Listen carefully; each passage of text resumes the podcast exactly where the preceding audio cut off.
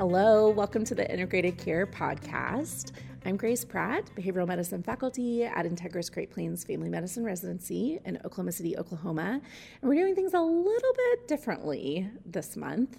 We had some conflicts in the schedules of our co hosts, and I decided to take this opportunity to have on some guests that I've really been hoping to have for a while and have a conversation that we've been hoping to have for a while about our stories in medicine, the stories that we bring, the stories that our patients bring, and how we use that in our patient care and teaching. Um, so, we're going to have a few uh, successive interviews, but first, I am joined by Randall Reitz, editor of a new book. Uh, so, Randall, would you mind first introducing yourself?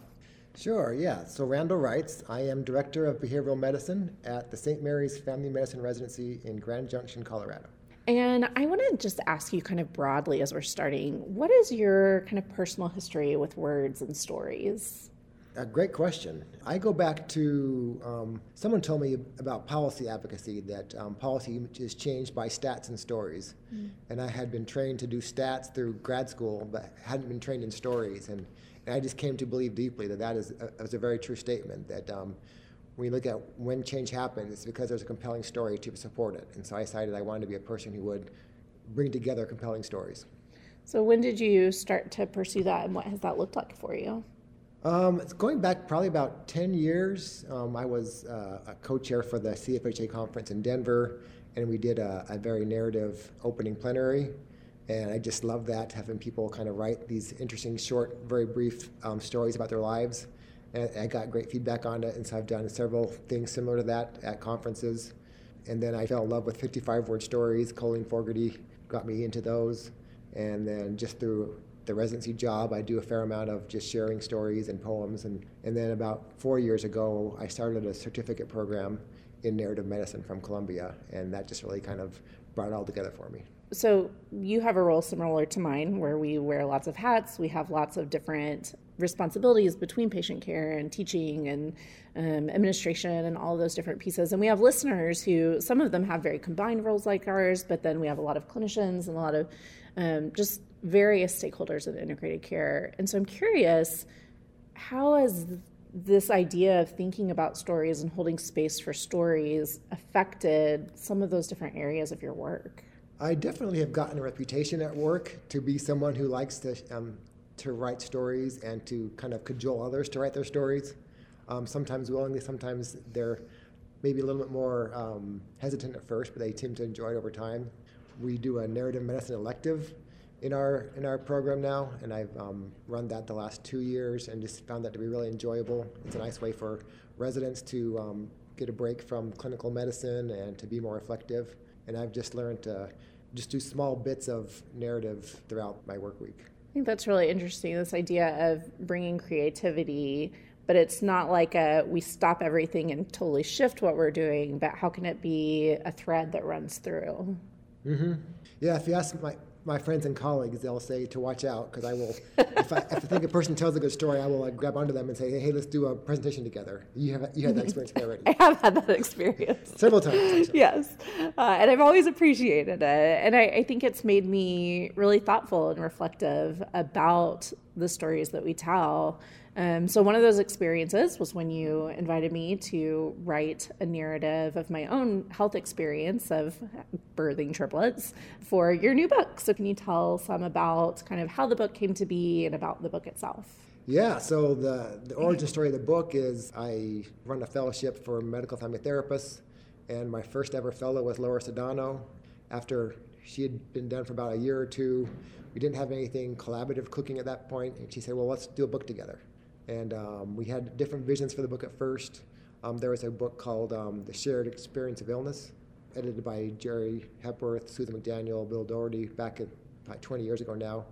And that was kind of our first model of how could we bring that book into the future. Um, that book was very much, the stories were mostly cases and kind of learning points. And so we decided to do it differently, have it be much more about narratives themselves.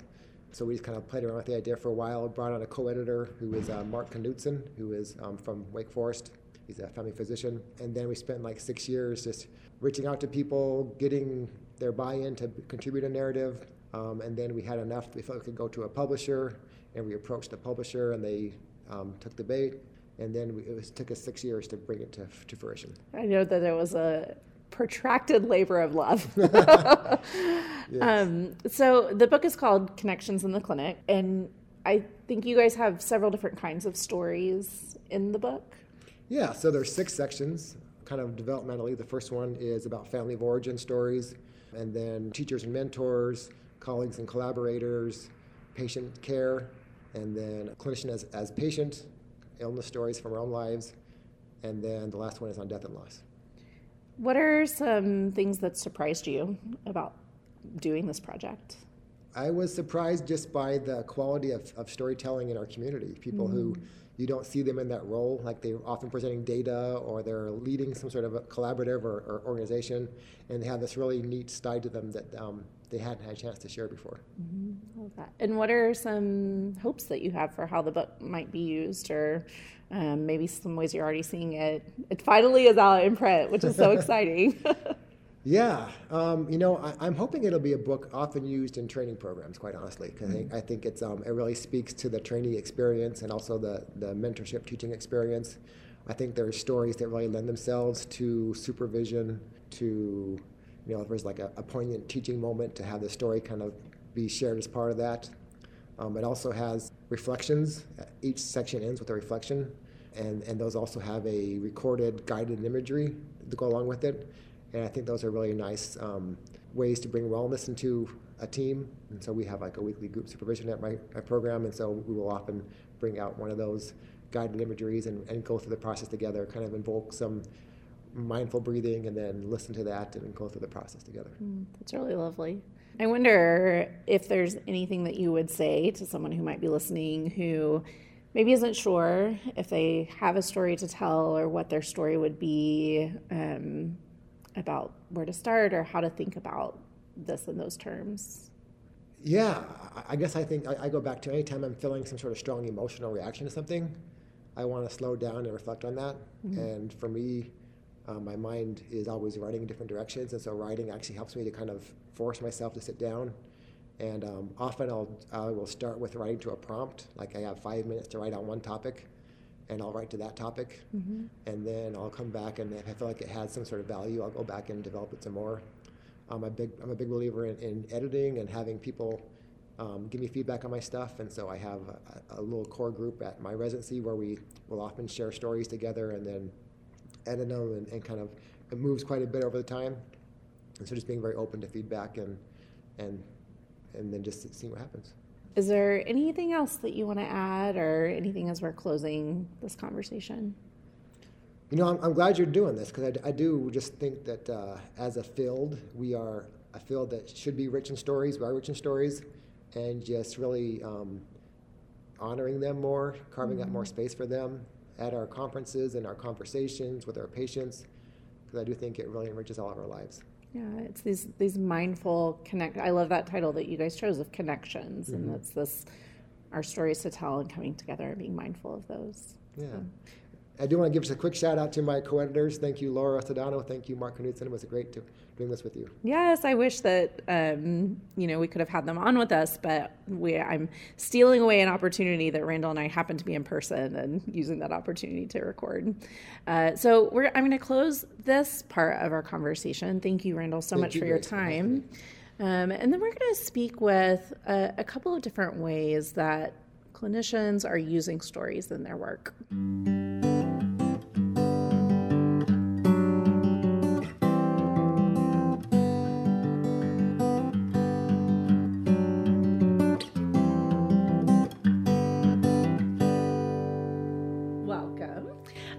If you would start by introducing yourself for us. Yeah, um, my name is Carlin Sievers. I am one of the associate program directors at St. Mary's Family Medicine Residency in Grand Junction, Colorado. Okay, and you are a physician, right? Yes. Okay, can you tell me a little bit about like your training in uh, clinical practice? So I trained at Truman Medical Center Lakewood in Kansas City, and for about five years after I graduated from residency, I was in a small town private practice in a little town called Rolla, Missouri, that no one's ever heard of unless you've been to Rolla, Missouri, mm-hmm. which was it was a great place to practice, but very small. Then I actually spent six months overseas in New Zealand, and then I went to the residency program in Casper for five years. and then from there moved here and so i've been here for a little over five years now i love that it's so one of the things we're talking about today in this theme is about stories and patient stories and i can only imagine the different stories of place that you've gotten from being those different places and before but before we talk about your clinical practice i'm curious to hear what is kind of your personal history with words and stories so I grew up always thinking that I wanted to be an author. Uh, I was an English major in college, and for a while I wanted to be a technical writer. I was going to write technical manuals for like engineering companies, and, and then I realized that that was a horrible choice, and I did not want to do that. But I always kind of thought that I wanted to be an author, and then as I started having to actually pick my field, I discovered that that is not the most stable profession that one can go into, and maybe I wanted something that could give me a little more guaranteed income. So found my way to medicine. Awesome. Um, so I wonder if you would just kind of start broadly, like how do you see story coming into play as you're working with patients? Well, I think it's absolutely integral to what we do as family medicine doctors. We're always getting to the heart of someone's story because a lot of times, um, if you find that someone is struggling with an illness, it's because there's a story about what's going on with them at home and they can't, you know, take care of getting their medications because they're spending money on their kids treatment for something there's there's always a deeper story behind everyone that you meet. Mm-hmm. and part of what makes the job fun for me is finding out about that story um, and finding out about the story of the whole family and being able to take all of that into account.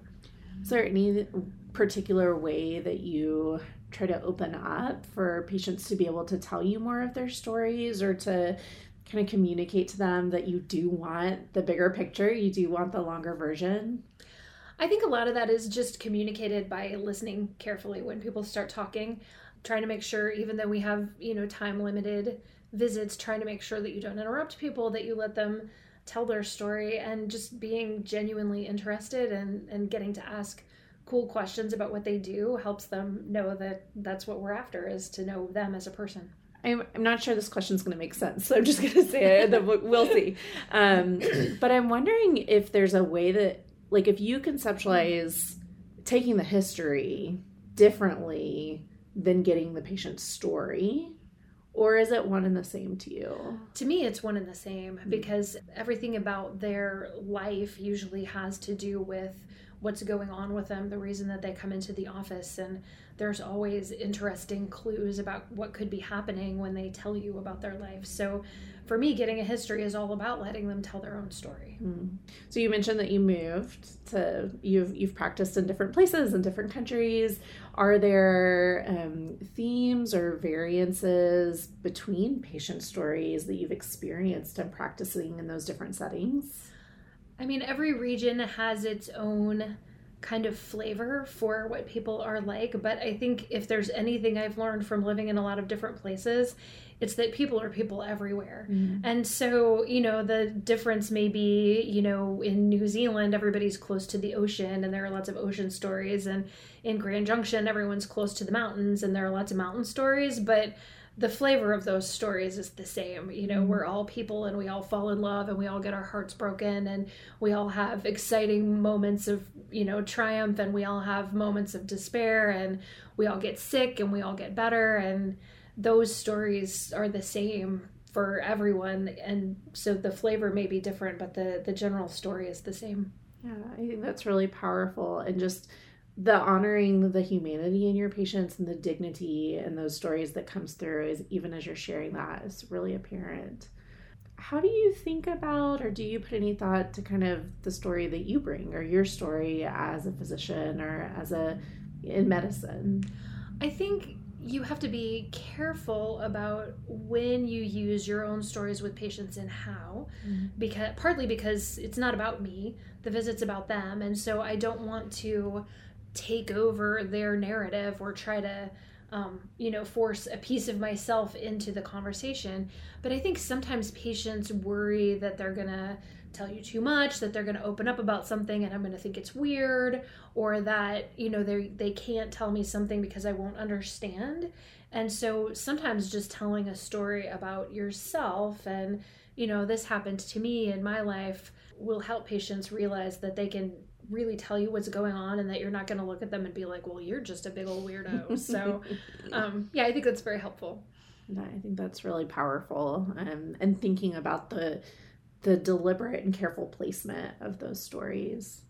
Um, is there anything else that you would like to add just to this conversation? So our audience is physicians and behavioral health providers and administrators and all people that are working on this kind of interdisciplinary collaborative care that we share with patients. So thinking in mind of who might be listening, anything else that you want to share? I think if I had to sum something up about my concept of, of narrative medicine or about, you know, listening to people and telling their stories, it is the more pressured we get, the more the tighter visits get, the more time constraints we have, the busier we get during the day, the harder it is to let people tell their story. And of course, there are plenty of times where you just have to kind of get to the meat of it and you don't have time to really sit and let people share. But I think those moments where you really do get to know someone and you really do get to hear their story and let them tell where they're coming from, I think those are rejuvenating for all of us. And so um, sometimes when I'm having one of my more burned out days, um, I try to think back to patient stories that I've heard, or I try to just take a moment and take a pause and let mm-hmm. somebody tell me something about who they are. And those moments remind me of why I do this and why I decided to go this way and not become an author. Yeah, so much power and meaning in that. Well, thank you so much for joining me and for sharing this information. And um, sounds like your your patients are really fortunate to have you being the bearer and the listener to their story. Well, thank you so much for having me. I appreciate that.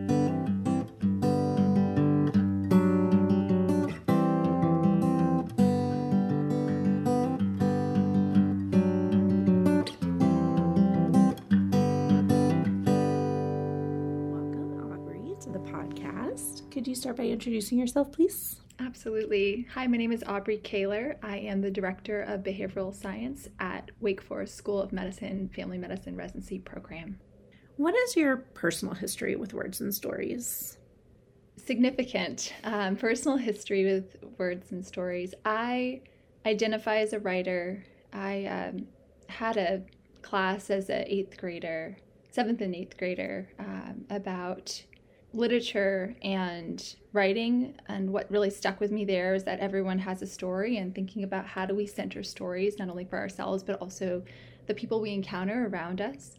Um, so that's that has been ingrained in me early. Um, i have written short pieces um, mostly autobiographical but also creative and i write a lot of poetry. So that's something that i um, have fallen back on as a form of uh, coping and expression, self expression throughout my life. I recently compiled 17 years of poetry and it was 60 pages, which I was actually surprised it wasn't longer. But y'all, 60 pages of poetry is in fact quite a lot, it turns out. Um, for me, that was uh, 70 years of, of the poetry that I wanted to compile um, in particular. So, uh, additionally, as a therapist, this has been huge for me. I would say more than my um, professional heartbeat being um, a therapist, my professional heartbeat is as a storyteller. I, um, in my undergraduate program, I was an anthropology major, um, medical anthropology actually. So, thinking about uh, stories of health and healing and death and disease and systems of traditional medicine and how this shapes our um, conceptualizations of medicine and how biomedicine is also a set of different stories and, and cultural beliefs. So my background is pretty strong in the stories and words department. I wanted to have you on because we were having a conversation about stories and stories in medicine and stories in teaching. And I know this is something that we've connected over a lot in the past. Could you tell me a little bit about your perspective on the power of words and stories in medicine? Absolutely. Um, many people in medicine, clinicians in medicine, think a lot about the patient story, and that is, of course, vital to good patient care and to underscoring why the clinician is in medicine. So it often uh, reconnects to uh, the person's passion for uh, serving humanity. Um, but in prompting clinicians to tell their story, both their own personal experience or their experience of working with patients. Uh, it really brings it back home to who they are and how this impacts them um, and kind of shifts the focus back on the personal experience of the clinician as a human being and not just as a clinician. So you're talking about yes, we use it in patient care. Yes, we think about the patient story or their illness story or their narratives, but then shifting the perspective to the provider. Mm-hmm. But what does that do for the provider to shift and think about like what they're bringing or what their mm-hmm. part of mm-hmm. the story is? Yeah, so uh, there's a lot to gain from storytelling, uh, both retelling of patient stories as well as telling of the clinician story around um, compassion and empathy building. And again, we often think about how important it is to have empathy and compassion for patients, and of course, that is vital, uh, but also having empathy and compassion for the clinician experience um, and the challenges in healthcare. Uh, that can sometimes be overlooked on the clinician side. Um, so it, I think there's a uh, universal um, or bi-directional increase in empathy and compassion with storytelling, um, and also a sense of self-awareness and deeper awareness of the patient around the relationship.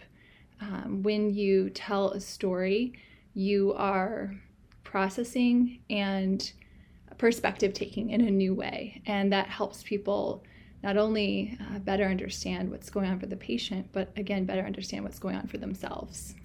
I love that. I, I, think we were having a conversation also just to kind of bridge that in about the self of the physician mm-hmm. and how there, you know, we talk about the doctor patient relationship a lot and being patient focused, but still so much of the time our focus is on the patient part of the doctor patient relationship but we as clinicians are carrying in we're a piece of that relationship and we're a piece of that story so it sounds like that you try to be intentional in helping cultivate perspective and mm-hmm. like self empathy that's absolutely true uh, one of the founders of narrative medicine rita charon who's cited a lot talks about um, medicine's four central narratives.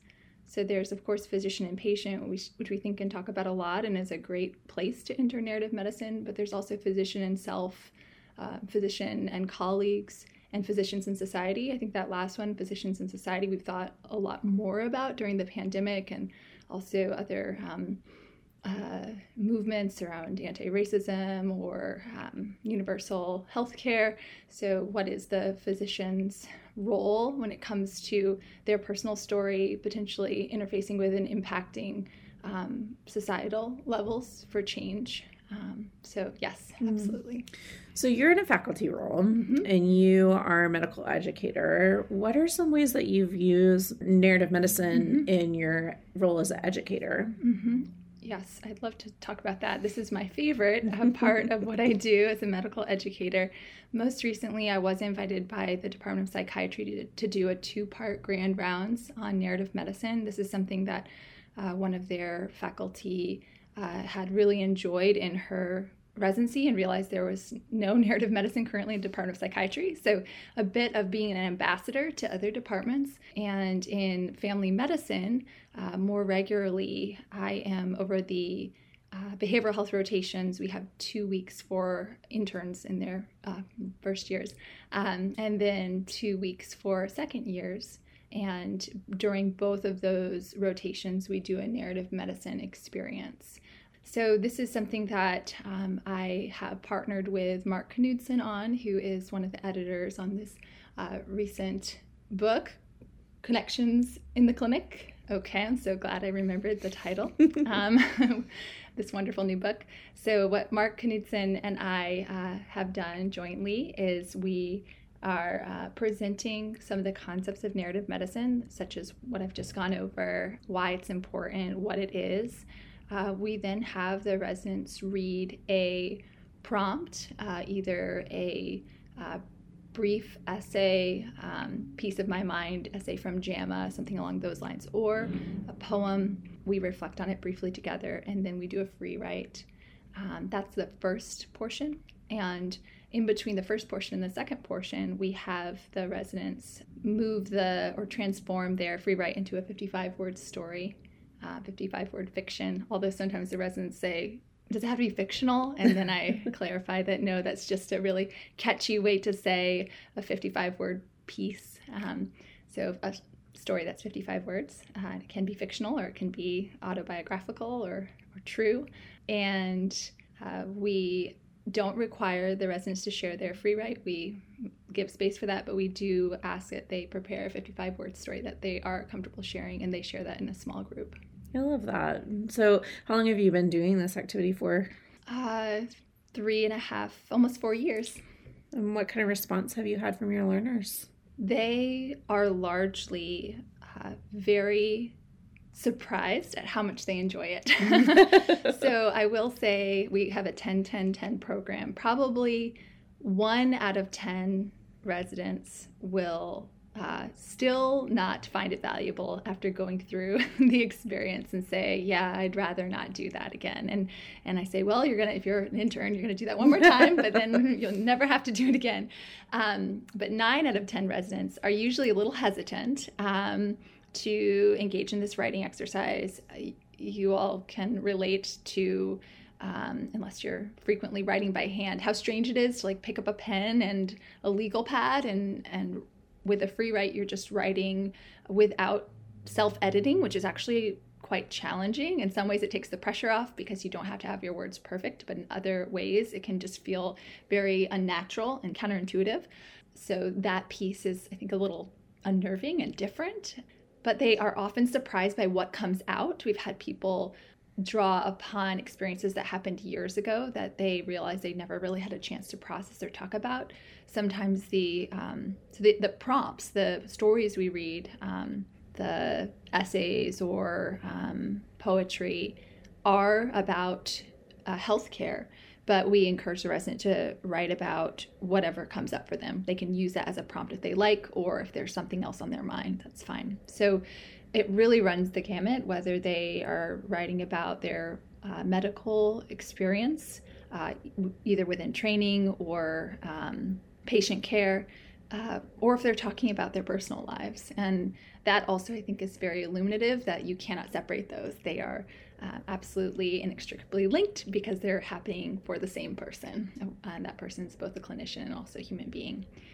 I think they've also been happy and impressed about how poetic their 55 word stories are. Um, so this is in some ways a shortcut to creating prose or poetry when you take a maybe 200, 250 word free write and turn it into a 55 word story. It sounds like prose or poetry when you um, reduce it down to something uh, so concise and and simple, kind of stripped of any extra words. So they often are surprised at how good it sounds to them. Our listeners are in all kinds of environments and clinics and educational settings, and some of our listeners even are still learners themselves. But I love that this idea of doing it as a group activity, but I also think there's components that can be pulled out for individual clinicians, whether it's taking the time to read the piece of my mind or the narrative pieces that are published in Family Systems and Health, mm-hmm. the CFHA Journal, or um, I know Family Medicine also publishes narrative pieces, and there's the um, oh, what is the name of the email that I the get? Pulse. Yes, the Pulse mm-hmm. is a free um, email that we can put in the show notes that puts out um, poetry and prose. And so I think taking the time to engage mm-hmm. with those stories mm-hmm. is really a meaningful point of connection. But then I love what you said about it building empathy. That mm-hmm. when we as clinicians tend to be more hard on ourselves or to move from task to task to demand. Like it's a very different writing than your clinical documentation. That's right. Um, and so engaging this other part of your brain and then hopefully finding a place where you can share mm-hmm. um, whether that's a formal writing group or an informal just a, a colleague or a peer or a friend who you can be like i wrote this thing and it is just like meaningful to me mm-hmm there's power in sharing those words. I agree. Um, as you were talking, I was thinking about uh, this as being a tribute to what matters the individual, mm. and that mm. might not be uh, what matters to another colleague or uh, what matters even to the patient care. It could have been what mattered to you in that moment because it connected the dots between several different experiences or uh, because you caught yourself in a pattern that was meaningful or that you wanted to interrupt. Um, it's a tribute to what matters. And taking the time to write that down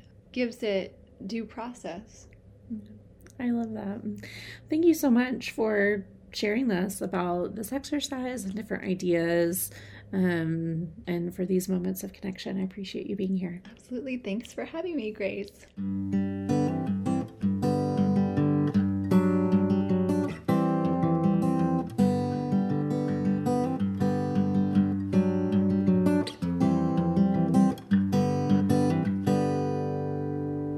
Things have been a little bit different this month, but I hope you've enjoyed this thoughtful conversation about stories and the stories we tell in medicine and how we use our stories in medicine.